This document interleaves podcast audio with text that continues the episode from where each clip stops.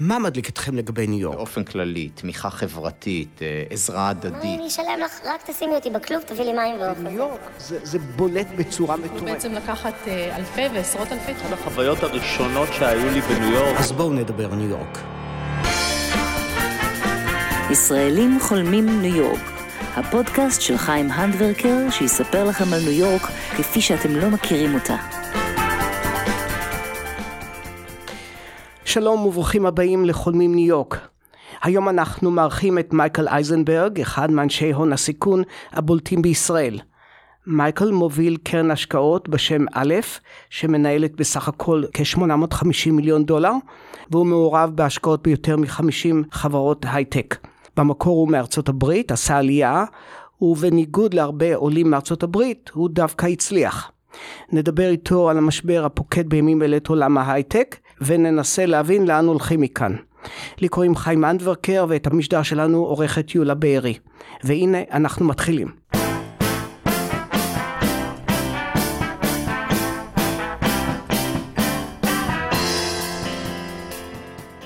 שלום מייקל. שלום חיים. Uh, הזמנו אותך לדבר על הייטק אבל יש לך ראיית חיים רחבה מאוד. כתבת גם חמישה ספרים בתחומים שונים. אז החלטתי לדבר איתך דווקא על התחממות כדור הארץ. הטמפרטורות בניו יורק הגיעו ל-97 מעלות פרנהייט ובעצם 34 מעלות צלסיוס אם אני לא טועה. ונראה שאנחנו הולכים לכיוון לא כל כך טוב.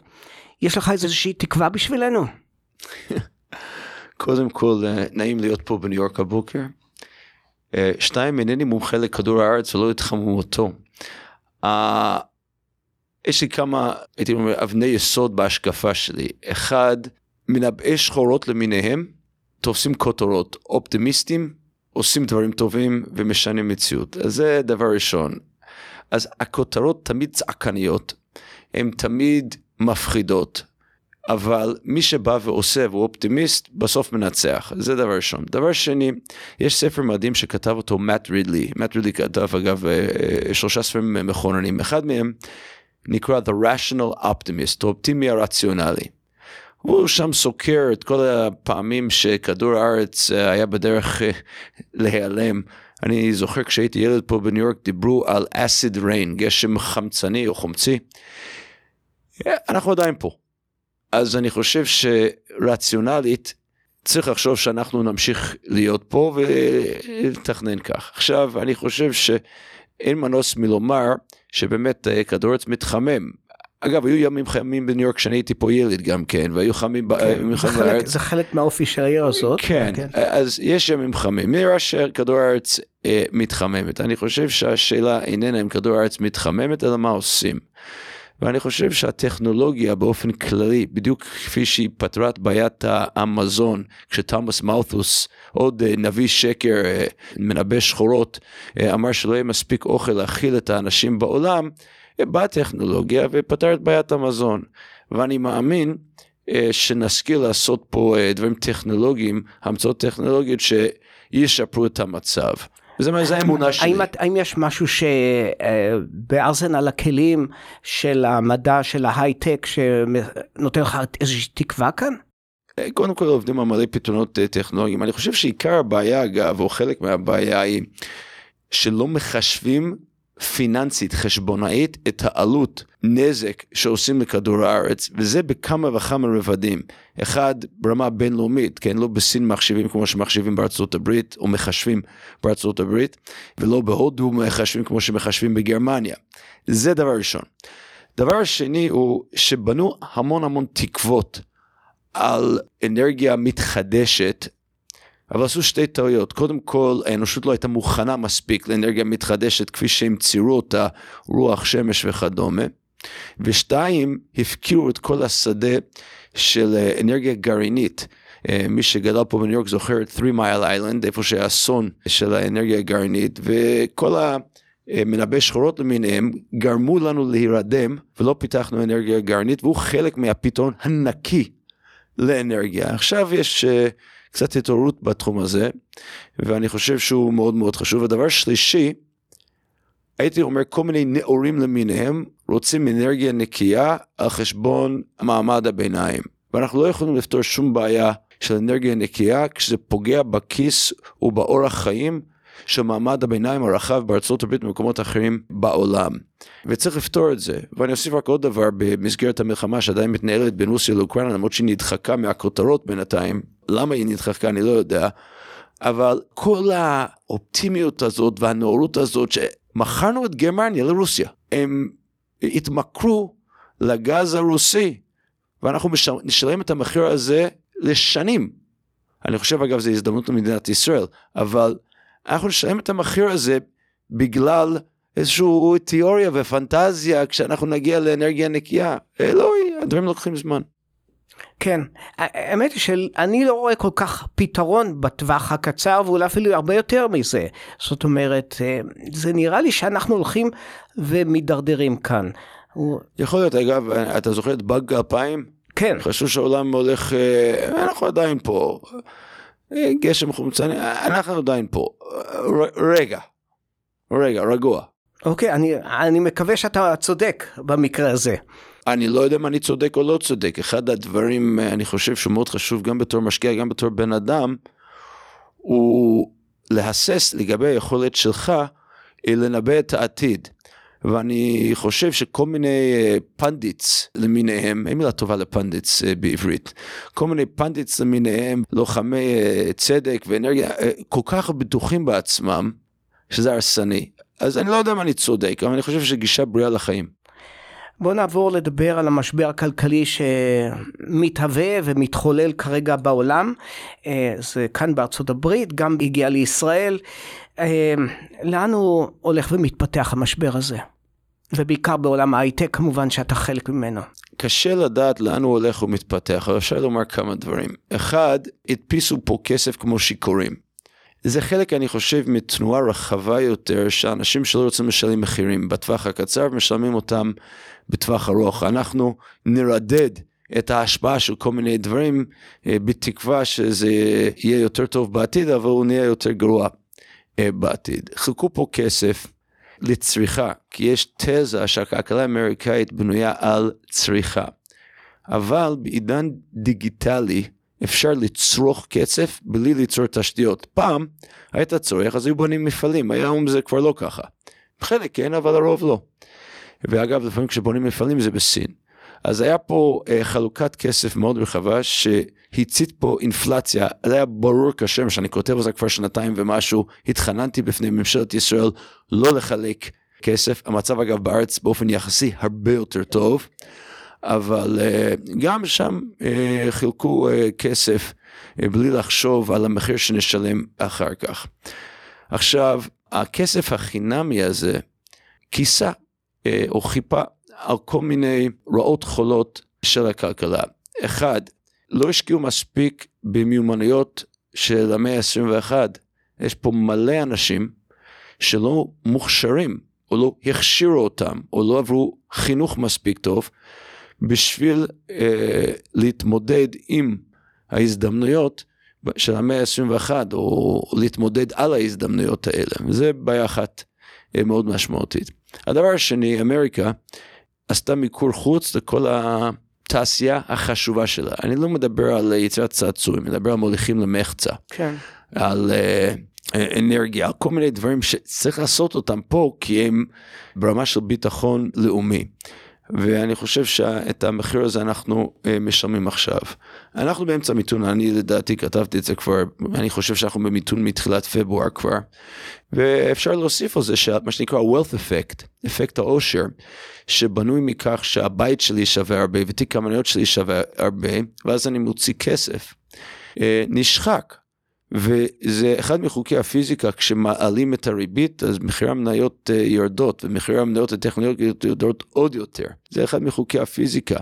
אחד מחוקי הפיזיקה, כשמעלים את הריבית, אז הערך של הבית גם יורד, כי היכולת לקנות אותו ירדה, כי צריך לשלם יותר פר חודש למשכנתאות. ושם אנחנו נמצאים עכשיו, איך, איך יוצאים מזה? לא ברור לי, אני חושב שאנחנו במיתון השבוע יתפרסם הנתונים הטכניים, it doesn't matter, זה לא משנה, אנחנו במיתון. אין לך איזושהי הערכה כמה שנים זה ייקח לצאת מזה? לא, אבל תמיד יותר ממה שאנשים חושבים. מה הולך לקרות בתעשיית הייטק בישראל? כמובן גם בארצות הברית. מפטרים, עכשיו מפטרים במספרים גדולים מאוד. צריך להבדיל בין הטווח הקצר לטווח ארוך. קודם כל, במצב אינפלציוני, יש מעט מאוד תעשיות שיכולים לתת תשואה עודפת על האינפלציה. מעט מאוד תעשיות. אני חושב שטכנולוגיה אחת מהן, אם לא היחידה. זאת אומרת, אם אתה רוצה להתמודד עם אינפלציה, ברמה של תשואה של הפנסיה או ההשקעות שלך, כמעט המקום היחיד להשקיע בה זה הייטק. יכול להיות שאולי בבנקים ואולי קצת באנרגיה, אולי קצת בהלטקר, הרוב יגיע מטכנולוגיה. דבר שני, אם אתה חברה, חברה בעם, Fortune 500, ואתה רוצה להתמודד עם אינפלציה, אתה צריך להוריד עליות. הדרך להוריד עליות זה אוטומציה, האוטומציה מגיעה מטכנולוגיה. אז אני חושב שלטווח ארוך העולם הטכנולוגי במצב אה, לא רק טוב, אלא יהיה במצב מעולה, וזה מבשר טוב למדינת ישראל ולכלכלה הישראלית. בטווח הקצר אה, כואב, כואב הפיטורים של האנשים. אני כבר עברתי איזה שלוש משברים כאלה, הייתי פה בדוט קום, הייתי כבר משקיע אז, וצריך לקבל החלטות מהירות, כי זה נותן יותר מרווח למנף הזדמנויות. אתה צריך לצאת, לייצר כרית ביטחון במזומנים ולוודא שיש מספיק מזומנים להמשיך הלאה ולמנף את האי ודאות שבאה בעקבות המשבר הזה. הבנתי. המשברון, אני לא יודע אם זה משבר, משברון או סתם פיוק, אין לי מושג. עכשיו, זה נדע אחר כך. מה אתה היית מציע לאנשים ש, שפוטרו, לאיזה תעשיות כדאי להם ללכת? תעשיות שהן בטוחות יותר בימים קשים אלה. אני לא יודע, אני לא חושב שיש שום תעשייה בטוחה היום. אני אתן דוגמה, אתמול פגשתי אה, בן של חבר שלי, הולך להיות רואה חשבון.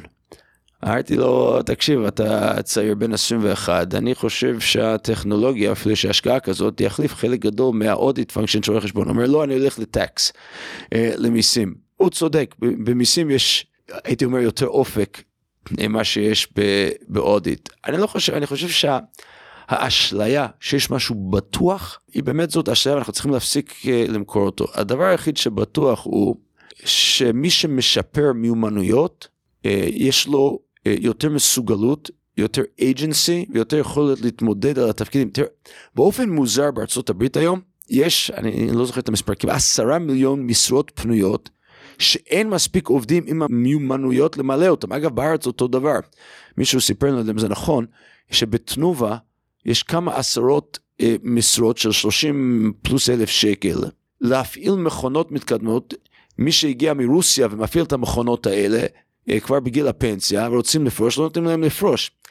אבל אין מספיק מיומנויות, אה, איכשהו נוצר פער מיומנויות בגלל מערכת החינוך, לא רק בארץ, בארצות הברית, בכל מקום בעולם, הלא מתפקדת, או הבנויה למאה ה-20.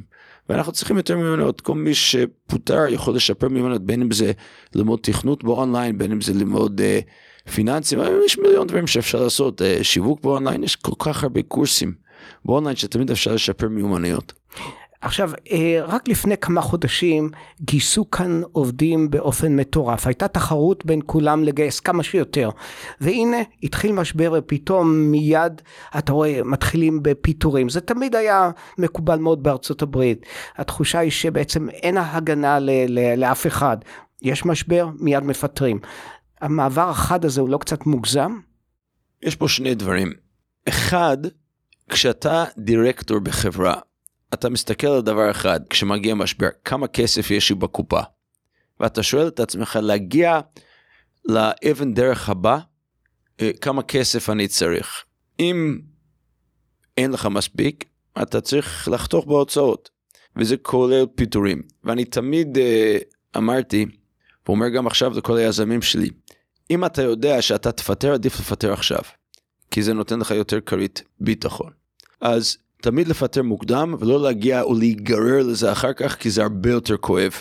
אבל יש פה גם משהו אחר, בארץ, מה שאני קורא בספרים שלי כלכלת אחווה, זה, זה המהות של הכלכלה הישראלית. יש יותר ערבות הדדית ואחווה בכלכלה הישראלית. יש לזה יתרונות מובהקים במשברים כאלה. אחד, אנחנו מנסים לחתוך במקומות אחרים ולא לפטר עובדים. זה דבר ראשון.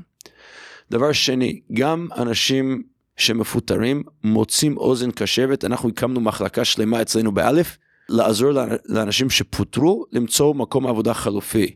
למזלנו בארץ עכשיו אגב, עדיין יש מחסור של עובדים, ולכן אנשים נקלטים, אנחנו רואים את זה כל יום, מפוטרים מהחברה הזאת, נקלטים לחברה אחרת. והאחווה הזאת, הערבות ההדדית הזאת, משחקת לטובה בזמנים האלה. הנושא השלישי הוא, ההייטק הישראלי צומחת. יש שם המון, המון כסף עדיין. ומשקיעים ממשיכים להשקיע, אנחנו עושים, ביצענו השקעה, או הסכמנו על השקעה אתמול, ביצענו השקעה לפני שלושה ארבעה שבועות ועוד אחד לפני חודשיים. אנשים משקיעים בארץ, ואני חושב שיש ביטוי באנגלית, When the going gets tough, the tough get going. ואני חושב שישראלים הם tough.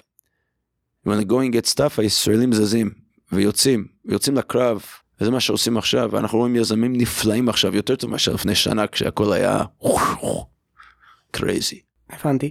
אה, אגב, האשימו צעירים שהם לא רוצים לעבוד. כמו שאמרת, יש מחסור של עובדים, דיברת על תנובה, אבל יש גם מחסור של עובדים במסעדות, בעבודות פשוטות, אבל אולי צעירים לא רוצים לעבוד כי המשכורות פשוט נמוכות מדי. זאת אומרת, במעבר חד לנושא קצת אחר. Uh, אני חושב שהמצב בארצות הברית הרבה יותר גרוע ממצב בארץ בקטע הזה של אנשים שלא רוצים לעבוד. אני חושב שקורים שלושה ארבעה דברים במקביל. אחד, בקורונה מלא אנשים בגיל ה-60 פלוס לחייהם החליטו שזהו, סגרו את הבסטה והולכים יוצאים לפנסיה. יהיה מעניין להם מספיק כסף לשרוד עם תוחלת החיים הארוך יותר. ולכן נוצר פה בור, בור, של baby boomer שפרשו ואנשים צעירים שעוד לא מוכנים לתפקידים האלה. זה אני חושב נושא, נושא אחד. הנושא השני הוא כשאתה מחלק כסף חינם בקורונה, אנשים מתרגלים להישאר בבית. טוב להם. לא מוציא אותם מהקומפורט זון, מאזור הנוחות. זו בעיה מאוד מאוד גדולה, והממשלות שוב יצרו את הבעיה הזאת. אה, לא רוצים להתמודד איתה. ישב בבית, תישאר בשקט. וקשה, קשה לעניין אנשים שפספסו, הפסידו שנתיים מחיי הבגרות שלהם, מה שכאילו הכניסה לעולם הכלכלי העסקי, וזה אתגר מאוד מאוד מאוד גדול. הנושא של המשכורת, לדעתי, נושא של היצע וביקוש. זאת אומרת, אם יצאו להם מספיק כסף, לטענתך יצאו, אבל המשכורות עולות, ואנשים עדיין לא יוצאים. אז אני אינני בטוח שהבעיה היא עם משכורות. יכול להיות שמה שקרה בקורונה, שאנשים החליטו, אני לא רוצה להיות מלצר, אני רוצה לעבוד בבית מלון. והיות ויש הזדמנויות נוספות היום, שאתה יכול לעבוד מהבית מרחוק, ברימוט, אה, לעשות כל מיני, אה, אני יודע, ביזנסים באונליין מהבית, אני חושב שהרבה אנשים פשוט הקימו עסקים. ואני חושב שזה הנושא הבא, ומשלבים, הייתי קורא לזה חיים ופרנסה אה, ביחד. ויש לא מעט אנשים שעדיין בתנועה, כאילו הם לא, הם לא במרכזים, לא במרכזי הערים, בשביל לעבוד במקומות האלה, כאילו מלונות ו... ומסעדות וכו'. כן, בוא נעשה עוד פנייה חדה אחת, נחזור למשבר. אה, אתה אוהב היית... משברים, אני רואה. כן, כן, זה, זה חלק מהחיים, אבל זה גם משפיע עלינו, המשברים האלה. הייתה תרומה לקרנות הון סיכון ליצירת הבועה הזאת, אה, כנראה גם הייתה להם איזושהי השתתפות ביצירת הבעיה. בוא, צריך להבין מעגלים כלכליים. אה, כשהריבית אפסית, ומי שהחזיק את הריבית האפסית זה ה-Federal Reserve, הבנקים המרכזיים. מה כל משקיע מחפש? תשואה. הוא לא יכול לקבל את זה באג"חים כי הריבית אפסית, הוא לא יכול לקבל את זה בחשבון חיסכון בבנק כי הריבית אפסית. הוא אפילו לא יכול לקבל את זה באג"חים קונצרניים כי הריבית אפסית. אז מה הוא עושה? הוא פונה לשוק המניות. יש לו שתי אפשרויות בשוק המניות. או ללכת לשוק המניות הציבורי.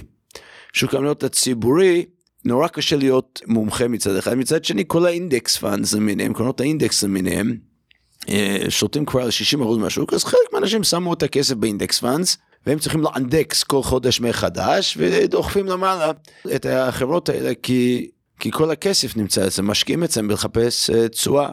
המקום האחר שאפשר ללכת, והוא פחות, פחות uh, שקוף הייתי אומר, משוק המניות הציבורי, ולכן יש יותר תשואה. כל פעם שיש uh, יתרון למידע, אז יש תשואה עודפת לכאורה. אז פנו לשוק של השקעות פרטיות, שזה כל ה-private equity והון סיכון וכדומה, אז תדלקו את זה עם הרבה כסף, כשיש הרבה כסף צריך להוציא אותו, אז זה מתדלק גם מחירים וגם השקעות uh, מאוד גדולות. אז שוב, זה, זה מחוקי הפיזיקה, האירוע הזה, והוא נובע ממחיר הכסף, ממחיר הריבית. מה שכן, אני חושב שאנחנו לא מעריכים מספיק כמה חברות הייטק וחברות הייטק ישראליות בתוכם, יש שם המון מזומנים בקופה. כן. בשביל לעבור את המשבר או המשברון או מה שלא יהיה האתגר הזה. ואני חושב שאנחנו נראה חברות מאוד מאוד מחוזקות יוצאות בצד השני. מנגד, החברות הפחות חסינות, שיש שם פחות כסף, כמו שאמרת, יפטרו עובדים, ואז באיזשהו סוג של מחזור או recycling של talent, אה, אנחנו נגיע למצב שהחברות הטובות אה, יצליחו להביא את הטאלנט הזה אליהם. אז אני חושב שזה סך הכל בריא, כן? עצוב אבל בריא. כן, אתה אה, חסיד גדול של ההייטק הישראלי. אני בכל... חסיד גדול של ישראל. של ישראל בכלל. ההייטק הישראלי בתוכו. כן. בכל אופן, איפה החולשות של ההייטק הישראלי? איפה צריך לשפר? שלושה, שלוש מקומות. אחד, יש מחסור אדיר בטאלנט עדיין. אנחנו, סך הכל, אני יודע, 300-320 אלף איש בהייטק, צריך חצי מיליון. אז יש מחסור אדיר עכשיו, השרה אורית פרקש הכהן, שרת המדע והחדשנות, ודדי פרמטר שהיה מנכ"ל אינטל ישראל, עשו עבודה מקיפה, הגיעו לתובנה שלדעתי הייתה ברורה מלכתחילה, אה, שחסר 100 אלף עובדים בהייטק הישראלי. ברור, יש מחסור של עובדים בהייטק הישראלי, ואני קורא לכל מי שמקשיב לזה בארצות הברית, תבוא, אוקיי? בוא נתחיל עם זה. כן. זה אחד. שתיים, ואגב הדבר הזה יחריף הוא לא, הוא לא יהיה יותר טוב. שתיים כשאתה רחוק מהשוק קשה לך ל... להרגיש את השוק וזה תמיד תהיה חולשה שלנו הוא נהיה יותר טוב כי העולם נהיה יותר קטן בין אם זה שיווק באינטרנט בין אם זה זום אבל אנחנו רחוקים מהשוק והדבר השלישי זה storytelling. האמריקאים מדהימים ב storytelling והישראלים אנחנו עדיין גרועים ב storytelling ראה ערך דובר צה"ל ראה ערך אה, חברות הייטק אה, אנחנו עדיין גרועים בזה. וצריך להשתפר בזה. הבנתי. אה, מבין ההשקעות שלך והיו לך יותר מחמישים אמרנו. לא, אה, לאלף יש יותר מחמישים, אני, אני פה, היו אולי בקריירה חמישים, כן. כן. אה, במי אתה גאה במיוחד? אנחנו אוהבים את כל הילדים שלנו. או, זה, בתור אבא all... לשמונה ילדים זה הדבר הנכון להגיד. Yeah, we love all of God's children, but especially our own. ובכל זאת, יש משהו שאתה אומר, וואו, זה היה רעיון מבריק, שתראה מה עשינו איתו. אולי דוגמה לכל התעשייה כולה. אני אוהב את החברות, אפשר לתת מלא דוגמאות, שבמהות מודל העסקי, הם משפרים גם משהו בחברה. אה, בין אם זה למונייד, ששינו את כל המודל של הביטוח. היה לך חלילה אסון, אני יודע, הייתי בתאונת דרכים, היה לך הצפה בבית, לא משנה, אתה תובע את חברת הביטוח, ויש להם אינסנטיב, תמריץ, להגיד לך, חיים, לך הביתה. אתה אומר, רגע, אני, אני כל השנה משלם פרמיה, כל השנים משלם פרמיה לביטוח בדיוק של הרגע הזה, ואומרים לך, חיים, thank you very much, have a nice day. למה? כי האינטרס שלהם הוא לדחות את התביעה שלך, הם מרוויחים יותר כסף על דחיית התביעה.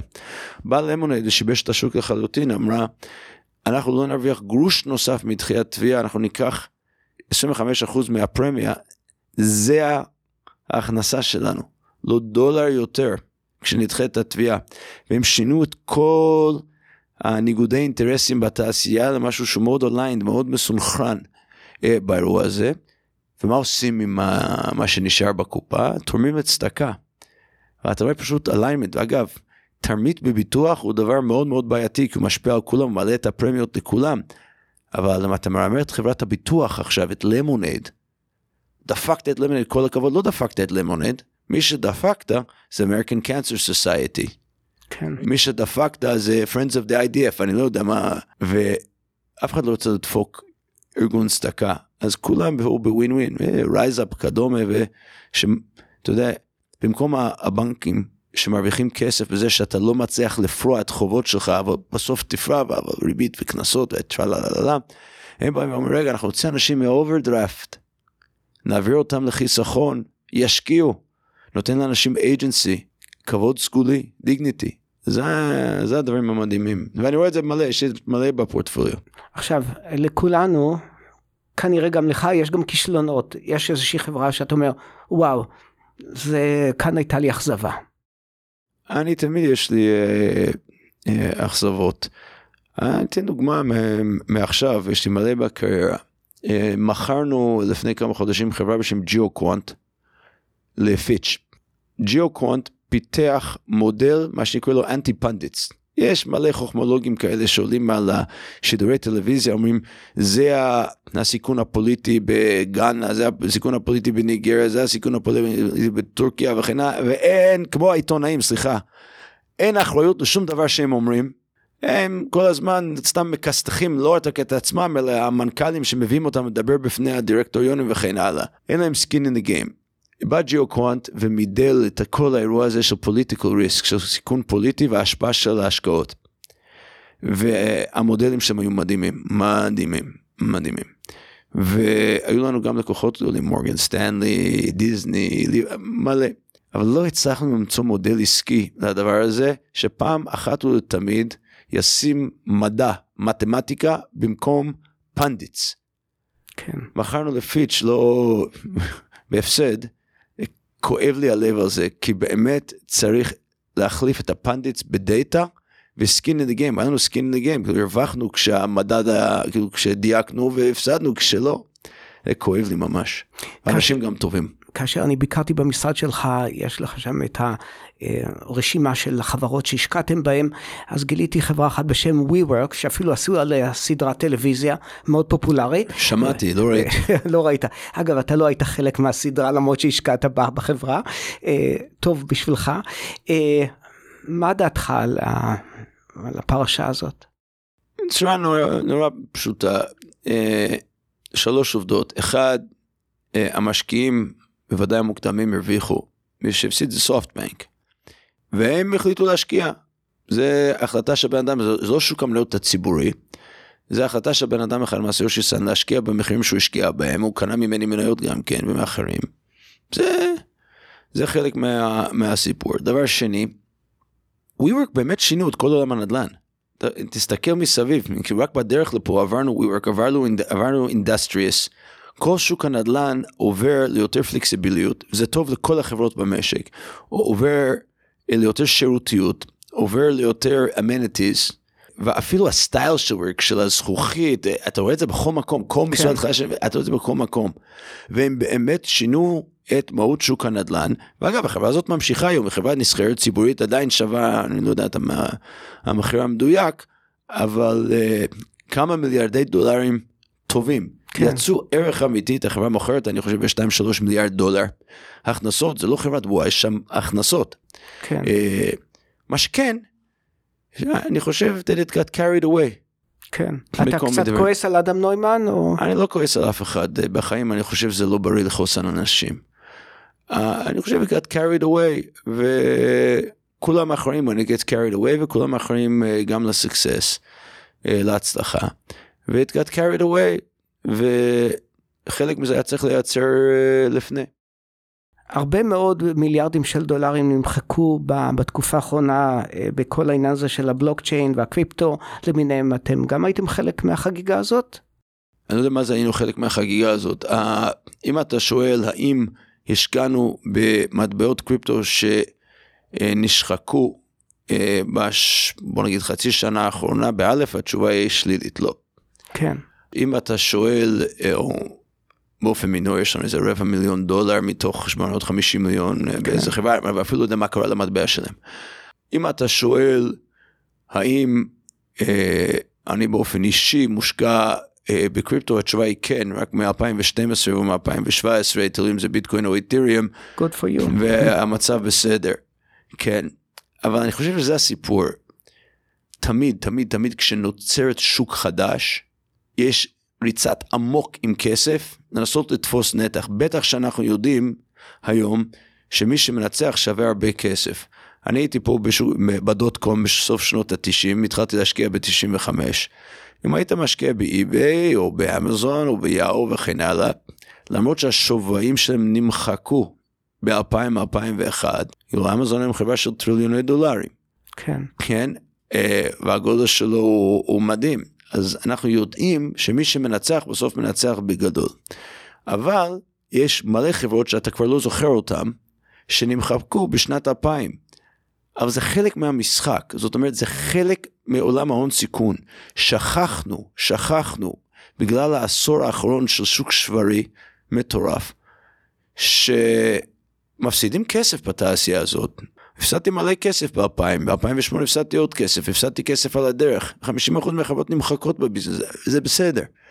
ובשוק הקריפטו הוא מזכיר לי מאוד מאוד מאוד מאוד את שוק הדוט קום אה, בשנות התשעים. 80% מהחברות יימחקו, אבל אני יודע, 10-20% הקריפטו יחזור בסופו כן, של- ברור. זה ברור לך שכן. כן. אני לא יודע באיזה מתכונת, איזה חברות, אני מאמין שה-DeFi הוא אמיתי. ה-Distributed Finance הוא אמיתי. כן, הוא יחזור. אה, הבלוקצ'יין הוא טכנולוגיה אמיתית, ומלא מלא אנשים מוכשרים נכנסים לשם.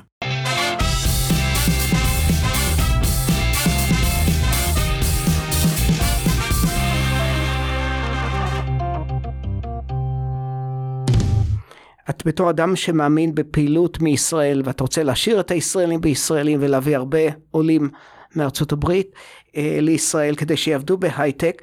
אה, יש גם אבל תנועה הפוכה של מעבר לניו יורק, של מעבר לחוף המערבי. איך אתה רואה את זה? קודם כל זה תמיד היה. היום ההבדל הוא שיש יותר עלייה מה שהיה לפני, אני יודע, 20 שנה, כשאני עליתי לפני 29 שנה. עתיד העם היהודי בארץ, זה לא ברור אה, לכולם, אני לא יודע מה צריך להגיד. בין אם זה אנטישמיות שעולה, בין אם מה שאנחנו רואים אה, בקהילות שמדלדלות מסביב לגלובוס. אה, עתיד העם היהודי אה, בארץ, עתיד עם ישראל בארץ. ומדינת ישראל הייתי אומר היא מדינה עם יותר חוסן אה, מה שיש לכמעט כל מדינה בעולם. לא שאין בעיות, תמיד יש אתגרים, אבל החברה האזרחית בארץ תוססת. החברה האזרחית לוקחת אחריות. ולכן מי שרוצה להיות חלק בחברה שלוקחת אחריות, מי שרוצה להיות חלק מחברה עם חוסן, צריך להיות בארץ.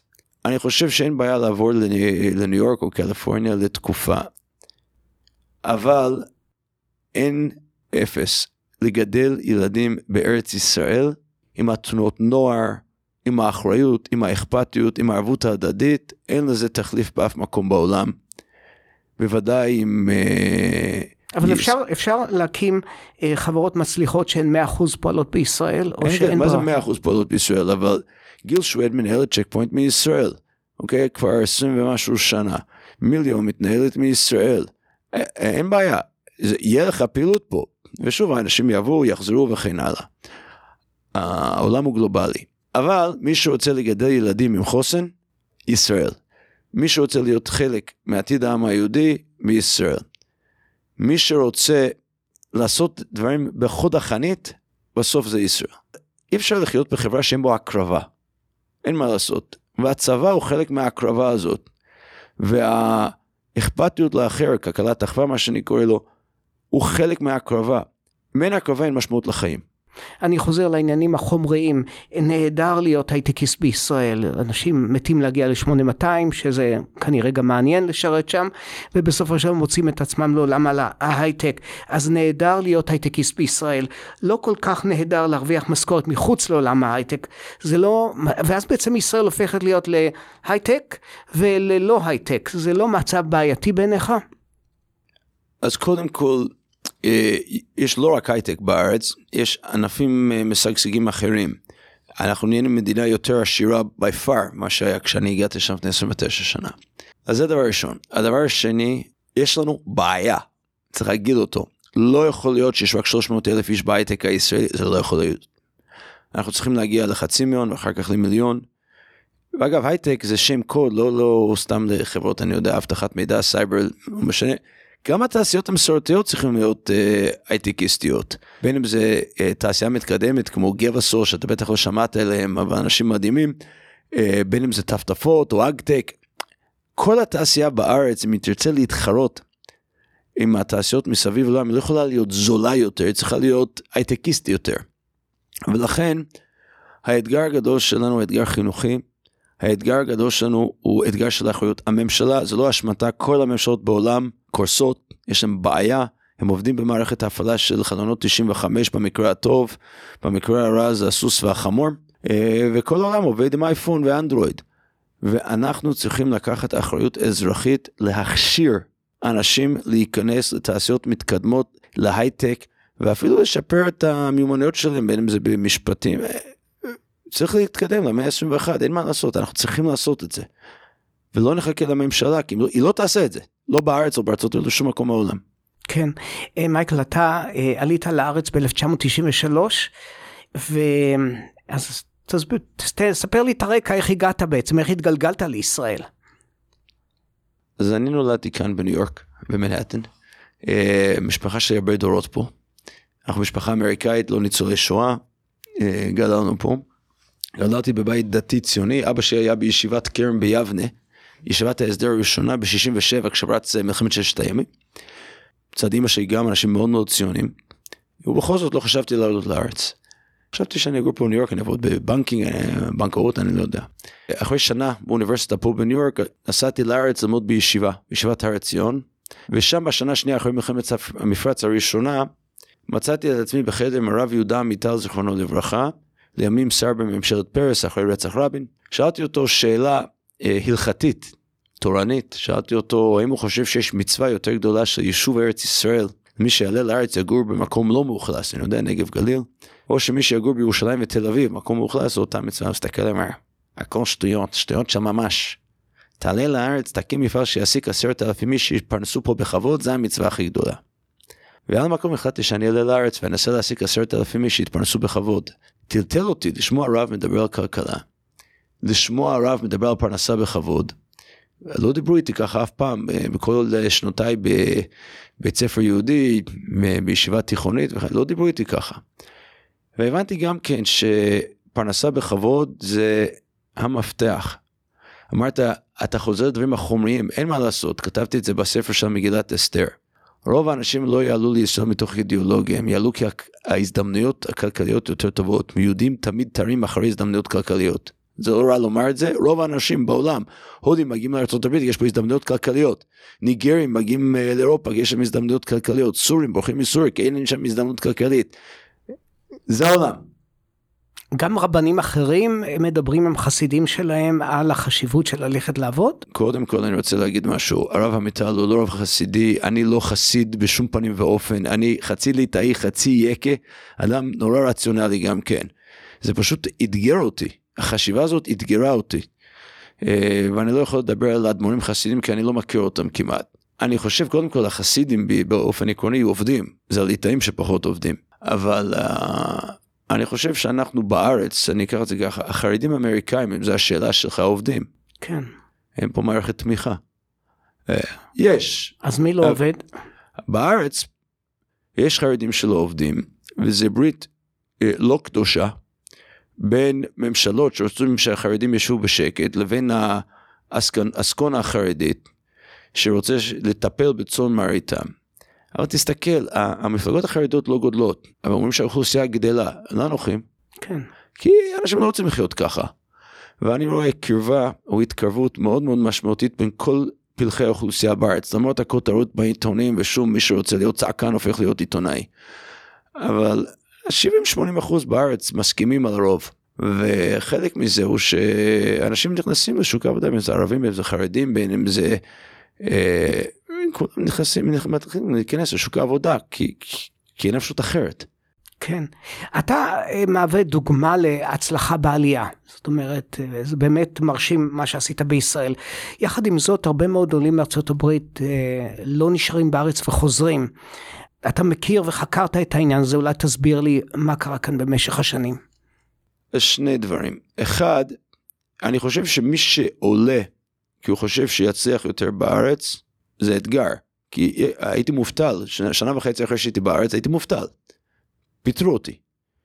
ולא היה לי רשת קשרים ופיטרו אותי. אבל באתי מאידיאולוגיה. אגב, כשניסו לפתות אותי אחר כך לחזור לארה"ב עם הרבה כסף, היה לי בור, אני נשאר בארץ בלי אידיאולוגיה, אני רוצה להיות פה איפה שהעתיד של עם ישראל, איפה שאני חושב שהעתיד יותר טוב לילדים שלי וכן הלאה. אז אני חושב שאתה צריך אה, קומץ של אידיאולוגיה בשביל להישאר, כי יש משברים, אין מה לעשות. עד היום, אני שם 30 שנה, עברית שלי לא רע, כתבתי חמישה ספרים בעברית, אה, שישה ספרים בעברית, סליחה. אה, אתה יודע מה אני אומר, אין מבטא בכתיבה. אבל, אבל אין מה לעשות, אני מגיע לניו יורק, אני עדיין מכיר פה דברים יותר טוב ממה שאני מכיר אותם בארץ, תמיד יש הפתעות בארץ, כן. שלא יודע להתמודד איתם. אבל בסדר, לכן צריך לפחות קומץ אה, של אידיאולוגיה, ועדיף אז אתה אומר שרוב העולים האמריקאים אין להם, אין להם לא, את לא, האידיאולוגיה. לא, לא, זה לא מה שאני אומר. עכשיו, רוב הבעיה היא, כשאתה גדל במקום, יש לך professional network, רשת קשרים מקצועית. הלכת לקולג' פה, קולג' שם, אתה יודע למי להתקשר. כן. אתה מגיע למדינה זרה, אגב, לא מזה, משנה אם זה מדינת ישראל או אה, ארצות הברית והגרת לפה. אם אין לך רשת קשרים, זה נורא קשה למצוא את העבודה השנייה. מצאת העבודה הראשונה, למצוא את העבודה השנייה נהיה הרבה, הרבה יותר קשה. זה מה שהיה לי קשה. העבודה הראשונה מצאתי.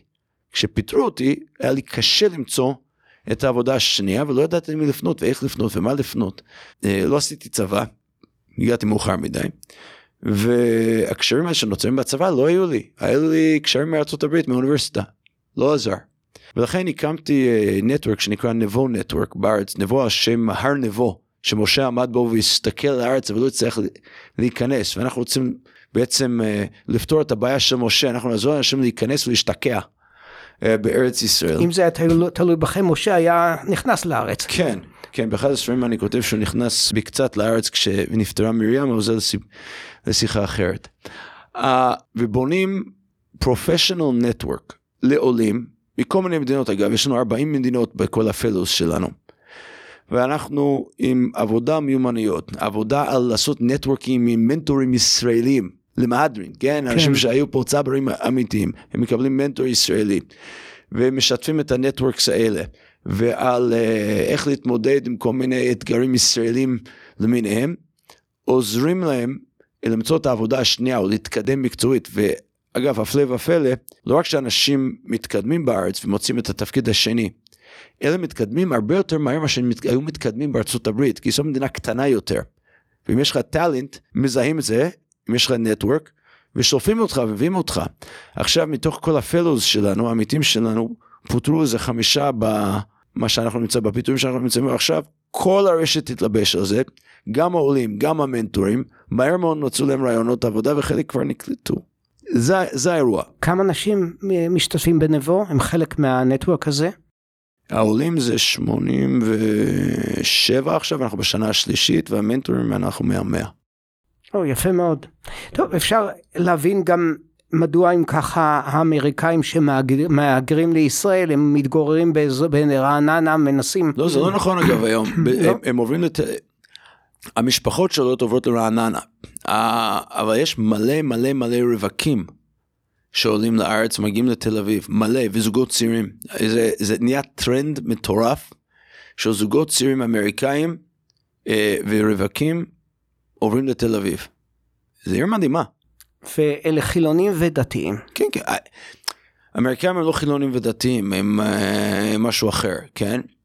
אני גם לא אוהב את המילים חילונים ודתיים, גם בהגדרות בארץ. כן. אבל uh, uh, הם משהו אחר, הם לא, הם לא נכנסים לאף קטגוריה כזאת. כן. אם כך, אפשר להגיד שמהרבה בחינות העלייה מארצות הברית די נכשלה, כי בסביבות 70-80 אחוז חזרו לארצות הברית, אם אני לא טועה. אני לא חושב שזה נכון המספר הזה, אני חשבתי שזה שליש, אבל כן. אני לא מכיר את המספרים למען האמת. אני לא עסוק במספרים, אני עסוק בתיקון. כן. המספרים לא מעניינים.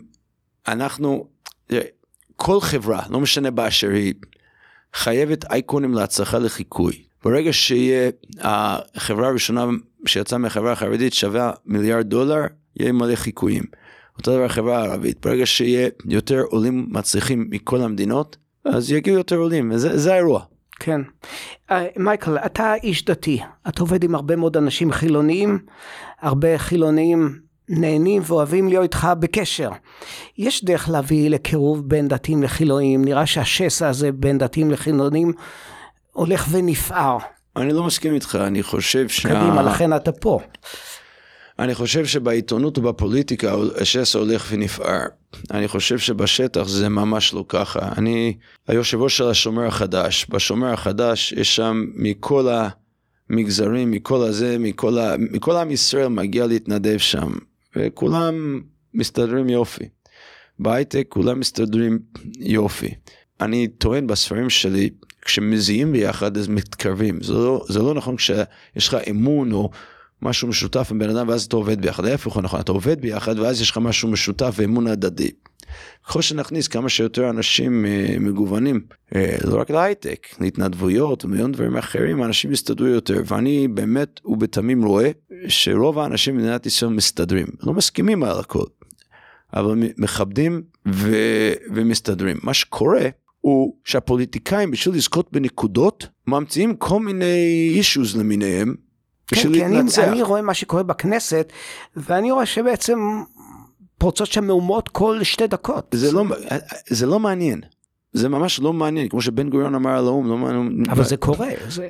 בסדר, זה קורה לתקשורת, זה הצגה לתקשורת, זה הצגה לבוחרים, זה להעליט את הרוחות, וזה לא ראוי, צריך להגיד את זה, זה לא ראוי. אבל בשטח זה לא ככה, בשטח יש לך אנשים כמו חרדי כמו מוישי פרידמן, שמקים את קמא-טק, ומקרב בין כולם ועושים שם יזמים אה, חרדים. בשטח יש לך את דורון אלמוג שמקים את עלי נגב. אה, לא הצבא ולא המדינה שום דבר, דורון אלמוג הקים את עלי נגב, יש שם את כל הילדים מכל הסוגים. בשטח יש לך את יואל זילברמן, אדם לא חובש כיפה, יש שם מלא חובשי כיפות, לא חובשי כיפות, כל מיני, בארץ ואפילו אלפי חרדים מגיעים לשם. זה עם ישראל האמיתי, אנחנו עם של שבטים, לא במובן המגונה שרובי ריבלין ניסה לייחס, לא במובן הטוב, אנחנו אנשים שונים, לא מסכימים על הכל, אבל בסוף יודעים אה, לנוע קדימה ביחד. הפלגנות אה, של הפוליטיקה, לא סתם קוראים לזה מפלגה, כי היא מפלגת, זה שואו, וזה, אה, וזה בש, בשביל לשמר כוח לאותם פוליטיקאים. אני הייתי, אני כולי תקווה שיקום מנהיג ויגיד די עם ההלטה של הרוחות, די עם ה... זה, בוא, בוא נעבוד, בוא נעבוד. כן. אה, יש עניין אחר בישראל, יש בסביבות 20 אחוז ערבים בישראל. איך אתה מציע לבוא ולנסות לחיות ביחד? אירחתי במשרד שלי אה, את חסוב לפני שבועיים וחצי, שלוש רביע שמנהל את חסוב, וחסן אבו שאלי שעובד אצל אחת החברות שלי והוא גם מנהל את חסוב, אה, אנשים שאני מכיר ומוקיר. אמרתי, היו שם איזה 30 יזמים ערבים, אמרתי להם תקשיבו, שני דברים. אחד, אתם סוג של אאוטסיידרים. כמו שמהגרים בארצות הברית מקימים 50% מהחברות, אתם גרים בארץ, אבל סוג של אאוטסיידרים. אתם תקימו חברות אחרות. תחשבו כ outsiderים. זה טוב, זה יגוון את היצע היזמויות, היצע הסטארט-אפים שיש. אבל גם אמרתי להם, אתם צריכים להיות חלק. זאת אומרת, אי אפשר להקים את זה בהר, צריך להיות חלק מהמהות של ה start-up nation, מהמהות של מדינת ישראל. ואני חושב ששוב, המנהיגים האזרחיים אה, של הציבור הערבי בישראל, הם מתקרבת, כי הם רוצים להתפרנס בכבוד, להיות חלק מהנס הזה שנקרא הנס של ההייטק הישראלי. אה, אנחנו צריכים, איך אומרים את זה? להפוך לאייקונים את האנשים כמו רביע ועוד אחרים, שרוצים להיות חלק ולהוביל שינוי, ואני חושב שזה יקרה ביום מהימים. מי שלא רוצה להיות חלק מהדבר הנפלא הזה שנקרא מדינת ישראל, ימצא את מקום במקום אחר. צריך להיות חלק, לרצות להיות חלק. אתה יכול אה, לחזות שבעוד 20 שנה... אגב, זה אה... נכון גם מה שאמרת לעולים, אתה לא רוצה להיות חלק, אל תהיה חלק, כן? אבל אה, אל תוציא דיבת הארץ רע. כן, אז אתה יכול לצפות שבעוד 20 שנה נניח אה, ההייטק ש, שפורח בישראל יגיע גם אה, לתוך המיעוט הערבי? כן, כן, זה כבר מתחיל להגיע לשם, זה, זה בוודאי יקרה, זה אפילו לא שאלה, אני מתכוון להשקיע בזה גם כן, אני, אני חושב שזה ב-11 באוגוסט נוסע לאום אל פחם. מה, מה אתה הולך לעשות שם? אני הולך עם רביע ו... וחסן אחר. יש uh, חסן, בורך לשם משפחה שלו, שהוא הקים, הייתי קורא לזה את ה Uber Eats או ה DoorDash הישראלי הערבי. ויש שם מאפיינים מיוחדים, כאילו צריך לעבוד עם מזומן, צריך להגיע למקומות מרוחקים. זה אירוע אחר מ DoorDash בעיר. הוא אדם מקסים, מקסים, מקסים, מקסים, ויזם מדהים. אז אנחנו הולכים, נראה מה עושים.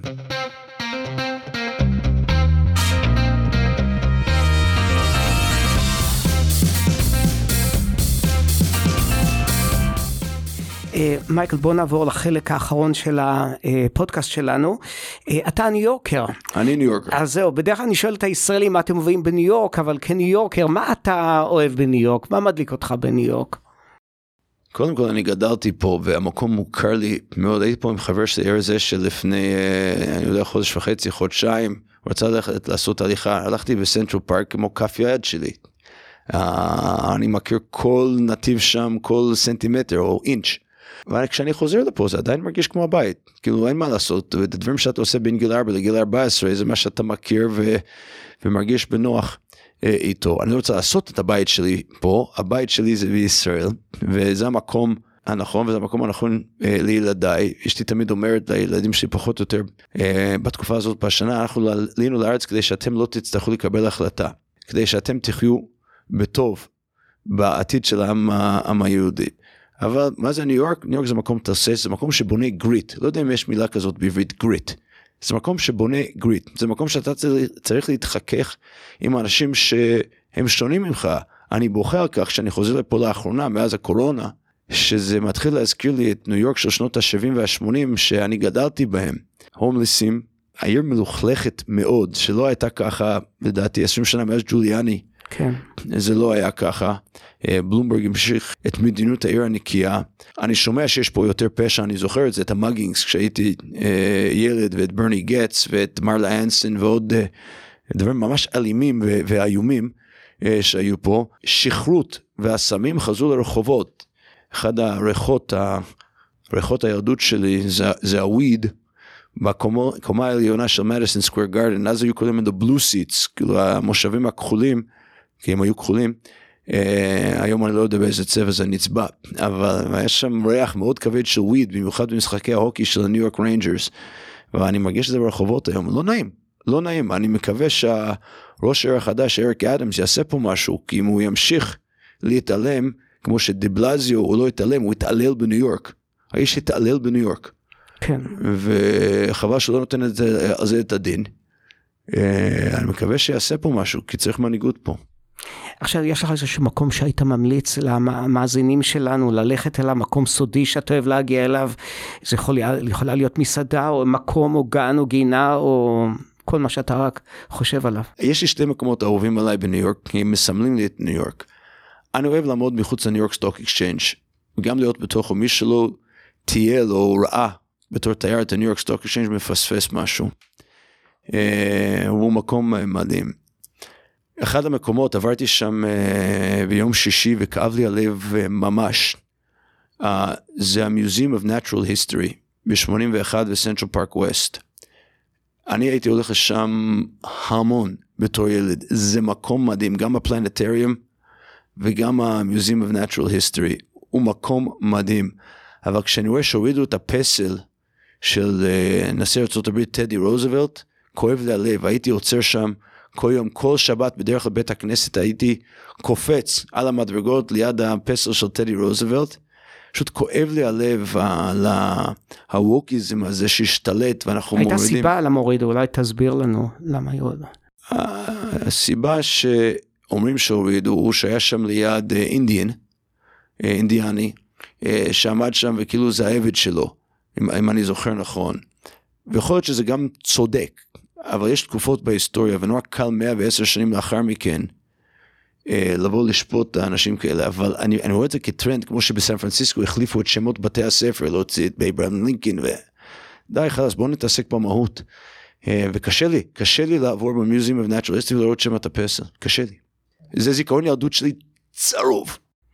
אגב, דיברת על המוזיאון ל, אה, אה, להיסטוריה של הטבע, yeah. כן. Naturalistic Museum. אה, אני ביליתי שני לילות עם הבת שלי שם, יש שם לילה במוזיאון, וזו חוויה בלתי רגילה, אתה ישן שם, אני ישנתי על איזה מיטת עץ שנפלה באמצע הלילה, יצאתי עם כאבי גב, אבל זו הייתה חוויה בלתי רגילה עם הלוויתנים וכל החיות מסביב.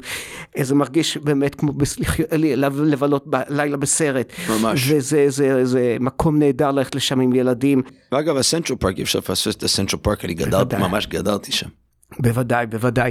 אמ, ועוד דבר אחד, אתה אמ, אה, נשוי עם שמונה ילדים, כתבת שישה ספרים, אתה עסוק מאוד בעבודה, ואיך איך, איך, איך עושים את כל הדברים האלה ביחד?